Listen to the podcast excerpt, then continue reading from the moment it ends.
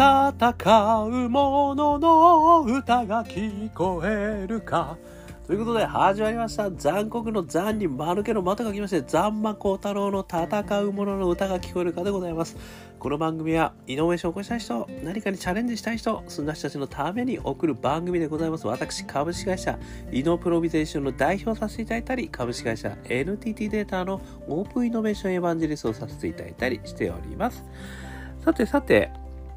本日はですね、2022年7月2日でございます。今日もね、東京は非常に暑い日が続いておりましたけども、皆さん水分補給は十分でしょうかね。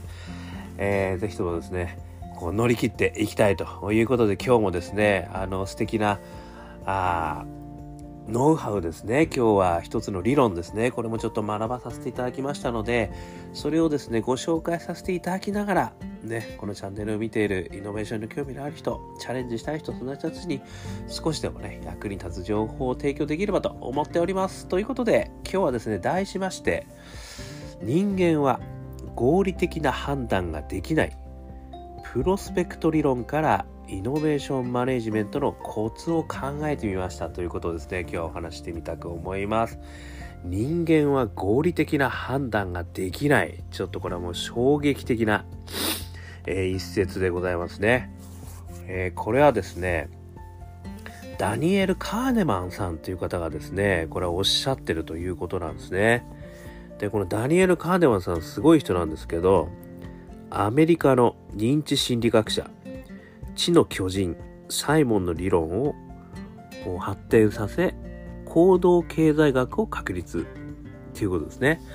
ですのでこの行動経済学を確立した方ということでございます。このダニエル・カーネマンさん。えー、世界を変えた友情とかですね、本も出されてるみたいなんで、もしかしたら、えー、見ていただければと思いますが、まあ、この方のですね、さっきの人間は合理的な判断ができない。こうなぜ彼がですねこういうことを言ったのかということですねこれから少しご紹介していただきながらですね、えー、それがこうイノベーションにどう役に立つのかということを話してみたく思います。で実はこれはですねあのある本からですねえー、もうこの本すごく私大好きでですねもうもう3つぐらいですかね、えー、いくつか紹介させていただいてるんですけどその悩み哲学者がすでに答えを出していますということで、えー、電子版発行が2018年5月2日に出されたもので、著者が小林翔平さんですね、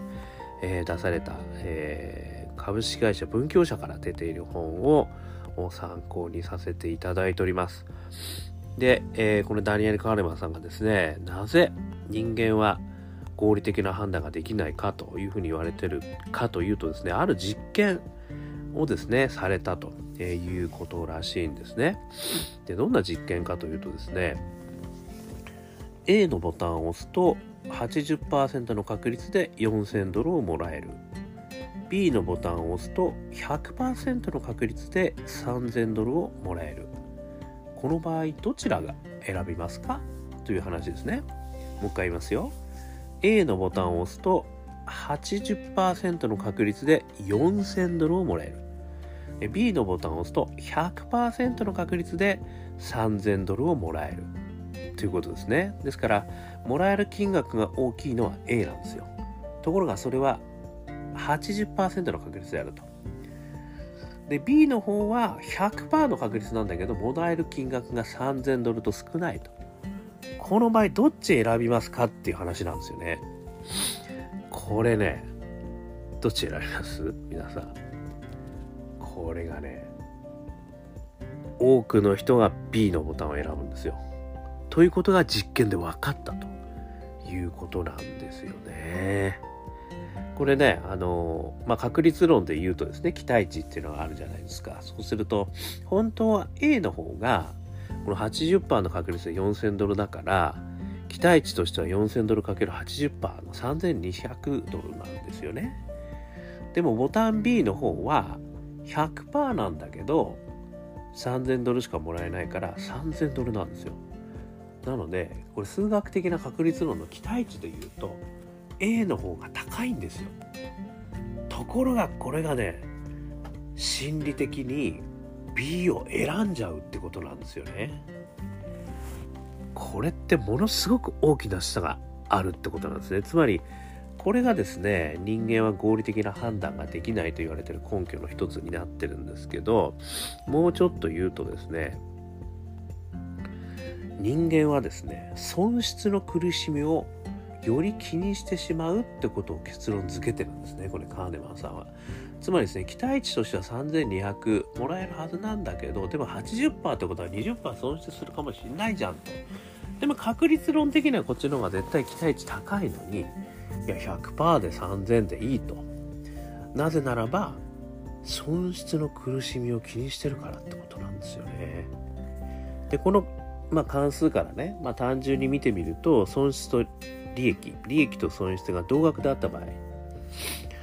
同じ額の利益を得る喜ぶよりも損失は2.25倍苦しみを強く感じるって言ってるんですよね。だからこの損失に対するですねやっぱり怖さ。これがですね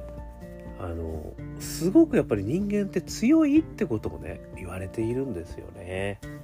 もちろんねこう人間のタイプによってはいろんな人がいると思いますねまあある意味ね、ハイリスク、ハイリターンがいいんだ、みたいな人もね、タイプとしてはいるでしょうし、もう、あの、論理的にね、考えてそっち側を選ぶとなったら、そっち側合理的には、だってこっちじゃんと選べる人がいるのかもしれないですけれども、どうもですね、そういう人が多いという結論が、この実験からは出たということなんですよ。これがですね、人間は合理的な判断ができないという言葉に集約している話ですね。ですからこの損失ここにねやっぱり非常にこうセンシティブになってしまうっていうことなんですよね。でこれをですねこれ認知科学をベースに行動経済学という新しい学問を作ったと。でこれをカーネマンのプロスペクト理論というらしいですよ。これはもうね最近のねあの学生の方々は絶対に覚えておいた方がいいと。いうことらしいです。つまり何らかの判断をする時にね必ずしも人間は合理的な判断をしないってことなんですよ。でそれはよりリスクにこう感度の高い判断をしがちであるってことなんですよ。リスクを取りたくないと。ここに対する判断をしがちであるってことなんですよ。これってめちゃくちゃ重要なんですよねということをですね、今回は非常にあの学ばさせていただいたということなんですね。で、ここからは私のあの意見、解釈でございます。で、ここからね、私が思うのは、あの、イノベーションマネジメントの話に、やっぱこれってすごく大事だなと思うんですよね。なぜかというと、イノベーションをマネジメントする方々は、最終的な判断をしなきゃいけないですよね。ですから、ある意味、このリスクとね、あのメリットこれをあの天秤にかけて判断するわけですよ。でこう部下からねそういうのをこう持ってこられるわけじゃないですか。私なんかもよくですね丸抜表かけてねメリットとデメリットもう全然メリットの方が高いですみたいな感じで出してくるんだけどこの時にね実はイノベーションのマネジメントをする方はプロスペクト理論を頭の中に一旦思い浮かべるってことがすげえ重要だなと思ったんですよ。つまりなんとなくでねあのいろいろこう来るけどお前そうは言ったってここで損こく可能性あんだろと。この損こいたらお前俺お前今いいところまで行ってんのにここでお前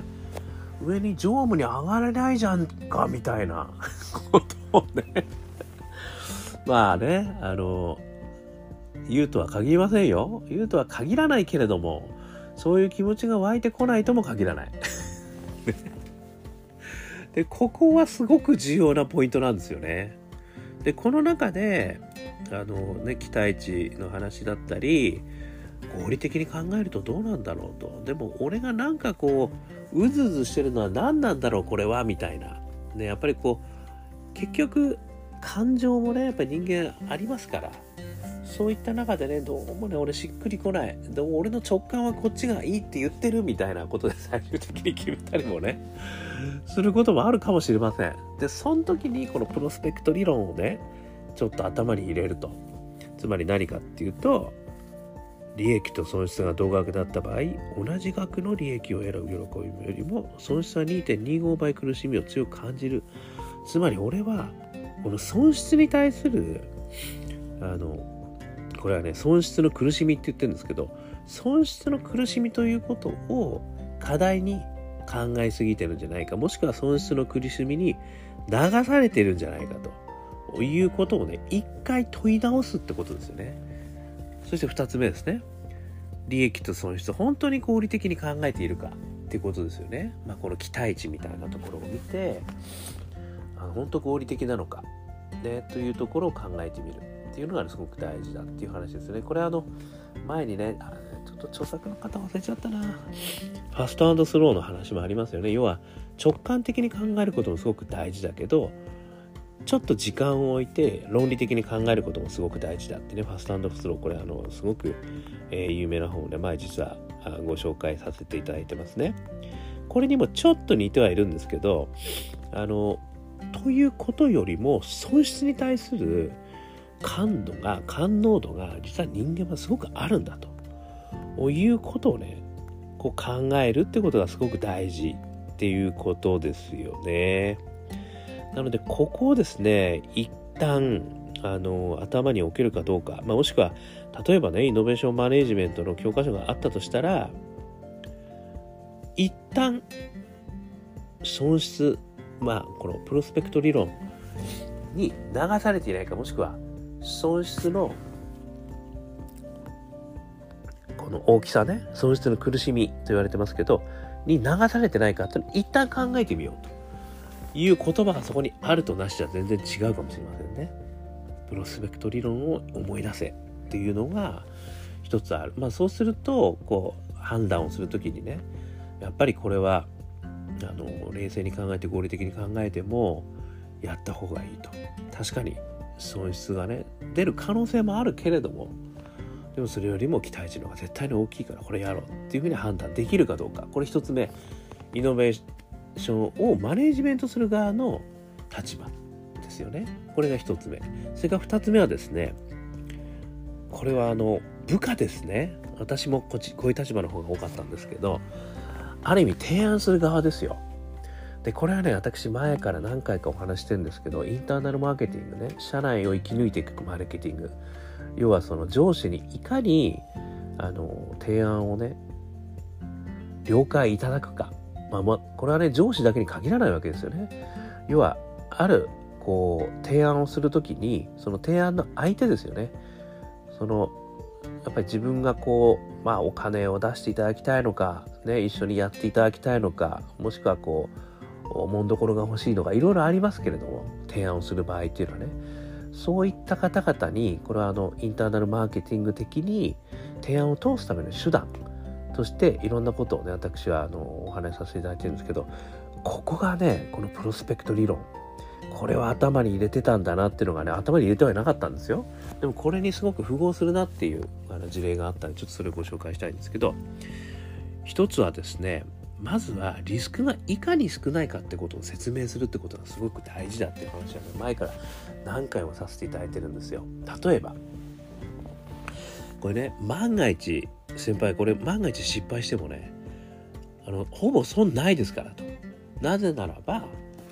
今もらってるねこの販管費の中でやるからあの全然外に損見えませんと。販管費の中になってできちゃうんだもんと。ちょっと販管費をねこっち側に使ってるだけだからそれは我々の裁量でできるわけじゃないですかと。だから外側にはね一切損こいたってことは見えませんと。だから先輩のあのこの上昇 career development に傷はつきませんよ。どこまで言ったらちょっと脂っこくなっちゃうから。でもそういうことをねニュアンスとして言っていく。まあいいかと。じゃああのちょうどね、まあ、販管費も使い道ちょっとあんまりあれだからどうせいつも残ってるしこれで使っちゃえみたいなね。これ判断一つありますよね。これがねやっぱりねそういう意味では一つのねこのリスク感損失の苦しみはないですなんですよ。これを一つ言い方変えると。それから2つ目ね。できるだけ小さい投資額にまとめていくってことですよね。これも、まあ、1番と割と似てるんですけど損超えてもちっちゃいから見えないですと。いうことなんですよね。だからちっちゃい時から成功体験をこうやっていくとでそこで成功したら少しアピールできますよね。と。そうするとねまた例えばニュースリリースを打つことができるかもしれない。そこでうちのブランド力が高まるかもしれない。それはもう少なくともメリットがすごく大きいことですよね。とだからそこでもしうまくいかなくてもあの小さいから小さな失敗なんであの大したことないですと。もうもっとね大きいプロジェクトあるじゃないですか。先輩やってることからね。もうそれが成功してんだからもうこんなの全然誰も気にしませんよみたいな。いうレベルまでちっちゃくして持っていくってことですよね。でそれはちっちゃい成功を重ねていくことによって徐々に大きくしていくと。これも損失の苦しみをあえて起こさせないやり方なんじゃないかというふうに私は思ったんですよね。そしてもう一つねその上でですねあの将来の利益にも言及するっていうことなんですけどこの将来の利益の時にもねいや万が一これうまくいかなくてもここで得られるこの情報って我々にとってめちゃくちゃ貴重ですよねと。もしくはここで得られるお客様とのネットワークとかって実はすごく有用ですよこの後と。だって一緒に検討して一緒にまあ目的達成できなかったけどもよくやりましたよねみたいな仲間意識生まれるじゃないですかとかね。いろいろ得るものがあるんですよこれも。これもですねこのある意味損失の苦しみねうまくいかなかったけど得るものがある。っていうところからこの損失の苦しみをねあのほとんどないものとして考えることできるということをですね説得する材料もあるんですね。この3つがですね私はまあそういう意味じゃよくねあのインターナルマーケティングの、まあ、一つのやり方としてねありますよねって話してたんですけどこれすなわちこのプロスペクト理論からのですねこれは学びですよね。だからこの,、ね、この行動経済学を確立したダニエル・カーネマンさんの、まあ、この行動経済学という中に人間は損失の苦しみをより気にしてしまうってことを頭に入れとくとこのインターナルマーケティングのやり方もねどんどんどんどんいろんなバリエーションを生むことができるんですよ。だからイノベーションマネージメントのマネージャーがねこのプロスペクト理論がちゃんと分かってる人であるかないかがすごく大事。でこれあるね、もしくはあのそういった教育をねあのできればやっぱりしていただくということがすごく大事だと思うんですけどもしあの必要であれば私はさせていただくんですけどそれがまず一つでもしそうじゃない場合その時の部下の立場としてはプロスペクト理論を念頭に入れた上で上司に説得に行くということですね。いや、損こかないですから。心配ない、心配ない。損失の苦しみになったくない。みたいな、ね、いうやり方。まあ、さっき言ったね、あの、失敗しても損がない。まあ、もしくは、できるだけちっちゃい失敗してもちっちゃくすぎて見えない。そして失敗しても実は得ることがある。まあ、こういったやり方。をですね駆使することによってある意味ねだから上司は分からず屋ではないんですよ上司は普通の人間だってことですよ普通の人間は行動経済学からは損失の苦しみをぱり気にしちゃうっていう存在だってことなんですよねなのでそれを理解した上で提案に持っていくこれがねやっぱりこう優秀な部下たるね可愛い部下たるね、一つの秘訣ではないでしょうか。ね。まあ、もしくは、イノベーションマネジメントの方はこれを一言ね、あの一つ心の片隅に置いとくといいんじゃないでしょうか。ね。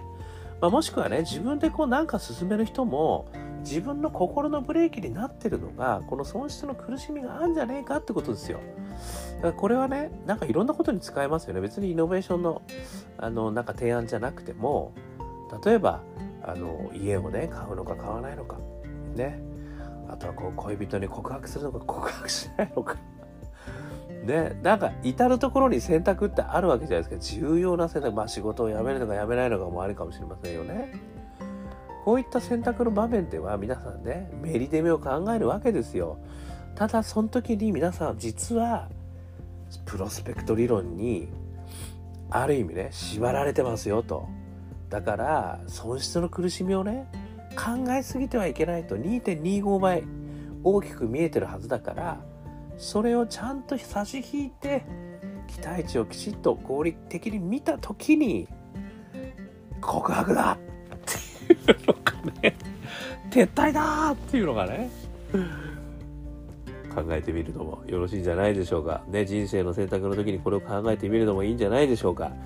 というお話をね、させていただきました。これはもう至る至る人生の場面で使える理論ですね。これはもうぜひともね、使っていただければ、あの、いいんじゃないでしょうか。ということでございました。はい。ということでですね、アンカー .fm 毎日話してますんで、もしよかったら聞いてみてください。登録すると前につきますよ。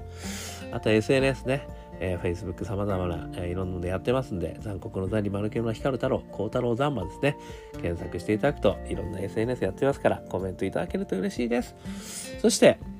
元気がねえなっていう時には我がアカペラグループ香港ラッキーズの中年ワンダーランド元気が出る曲ストリーミングされてますので中年不思議国とウェブをね検索していただくと出てきます。ね、香港、好きな運と書いて香港ラッキー。私が歌ってますんで、よかったら元気をつけてみてください。そして最後に、一人からでもイノベーションはできるぜと。ね、大きな組織の中にいたって一人からだってできるんだということをね、書いた本があります。オープンイノベーション21の秘密。これをね、絶賛書籍で発売されておりますので、ザンマコウタロさん、ね、命を削って書きましたんで、よかったら読んでみてください。ということでございました。今日も聞いていただきましてどうもありがとうございました。それでは皆様頑張りましょう。また明日